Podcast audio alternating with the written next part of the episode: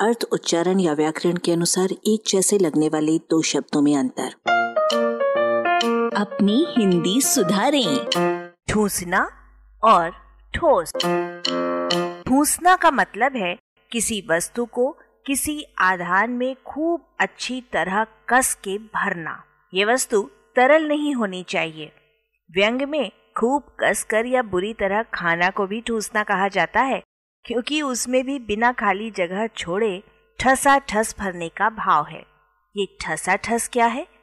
ये है ठस की पुनरुक्ति से बना शब्द।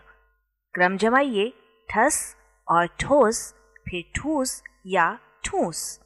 ठोस से ठूस का संबंध होने के कारण ही हम नहीं कह सकते कि अमुक व्यक्ति चाय ठूस रहा है। ठस शब्द का अर्थापकर्ष हो चला है।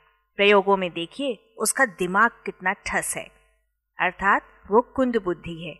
उसका दिमाग गतिशील नहीं है तथा उस सिक्के की आवाज़ ठस है। अर्थात, वो खुट्टल है, उसमें चलायमान खनखनाहट नहीं है। किसी जगह ज़बरदस्ती घुसने या धंसने वाले व्यक्ति को ठसने या ठसने वाला ठसियल ठस्सू कहते हैं। वो ठसने के बाद टलने का नाम ही नहीं लेता।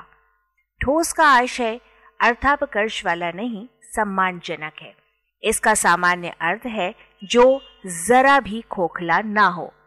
पदार्थ तो ठोस होते ही हैं कोई कोई आदमी भी ठोस होता है, ज्ञान से या पैसे से। बोरों में ठूस ठूस कर रद्दी भरी जा रही है।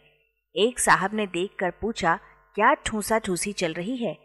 जवाब देने वाला व्यक्ति, क्या ये शब्द कथा जानता था कि वो किसी चीज़ को ठोस बनाने का काम कर रहा था?